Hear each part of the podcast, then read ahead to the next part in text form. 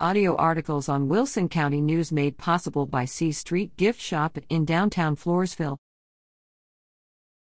International Quilt Festival is November 3rd to 6th in Houston.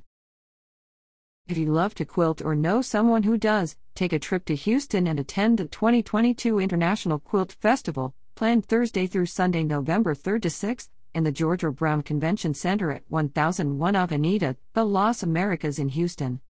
The festival will feature more than 1,300 quilts, textiles, and wearable art on display, over 350 classes, lectures, and special events, and a chance to shop for quilts, fabrics, books, notions, crafts, patterns, machines, and sewing supplies. General admission is $15, or $12 for seniors 65 and over, students, and military. Children 10 and under are free with a paying adult. Hours are 10 a.m. to 7 p.m. Thursday through Saturday and 10 a.m. to 4 p.m. on Sunday.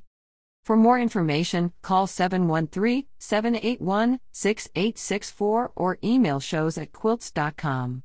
www.quilts.com